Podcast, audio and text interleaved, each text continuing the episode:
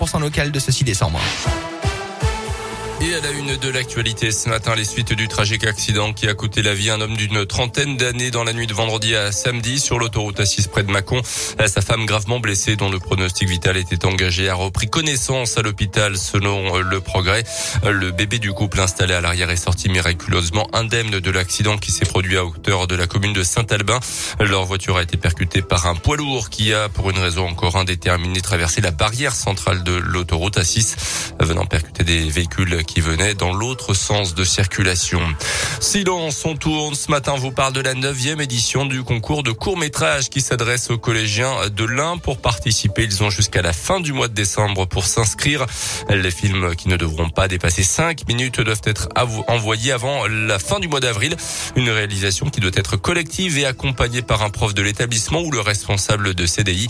Catherine Saran, chargée de dispositifs d'aide et projets culturels au département de l'Ain, nous détaille la thématique retenue cette année. Le thème du concours donc 2021-2022 euh, est collège 2222.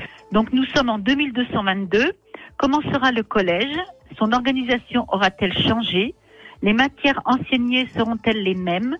Comment se passeront les cours, le restaurant scolaire? Y aura-t-il encore des notes?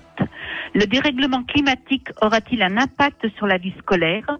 On leur demande de pas forcément que le film soit futuriste, mais parce qu'ils peuvent traiter la thématique euh, de façon humoristique, fantastique ou historique. L'an passé, 154 élèves de 8 collèges de l'Ain avaient participé à ce concours avec à la clé la réalisation d'une dizaine de courts-métrages. La France va-t-elle renforcer ses mesures sanitaires pour lutter contre la cinquième vague de l'épidémie? Nouveau conseil de défense sanitaire aujourd'hui. Emmanuel Macron promet de répondre avec, je cite, pragmatisme, proportion et philosophie.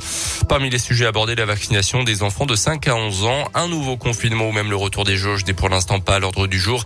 La situation qui continue quand même de se dégrader ces derniers jours. Plus de 42 000 cas pour la journée d'hier en France. On dépasse les 11 000 malades à l'hôpital. C'est du jamais vu depuis le mois d'août. Dans la région, l'aéroport de Lyon-Saint-Exupéry a-t-il été victime d'un bug ou d'une attaque informatique Hier, la quasi-totalité des vols était annoncée avec du retard. Inquiétude évidemment du côté des voyageurs qui ont été rapidement rassurés. Pas de perturbation du trafic. Il s'agissait en fait de problèmes d'affichage liés à des soucis informatiques et des dysfonctionnements qui sont, qui étaient en cours d'analyse hier selon le progrès. Les sports avec le foot, la fin de la 17e journée de Ligue 1 et Lyon qui cale encore. Match nul 2 partout hier soir à Bordeaux. Lyon est 12e. Un peu plus tôt, Rennes a largement battu Saint-Etienne 5-0 entraînant le limogeage du coach de la SS Claude Puel.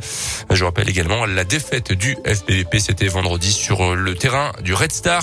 Le FBVP troisième du championnat recevra Orléans vendredi.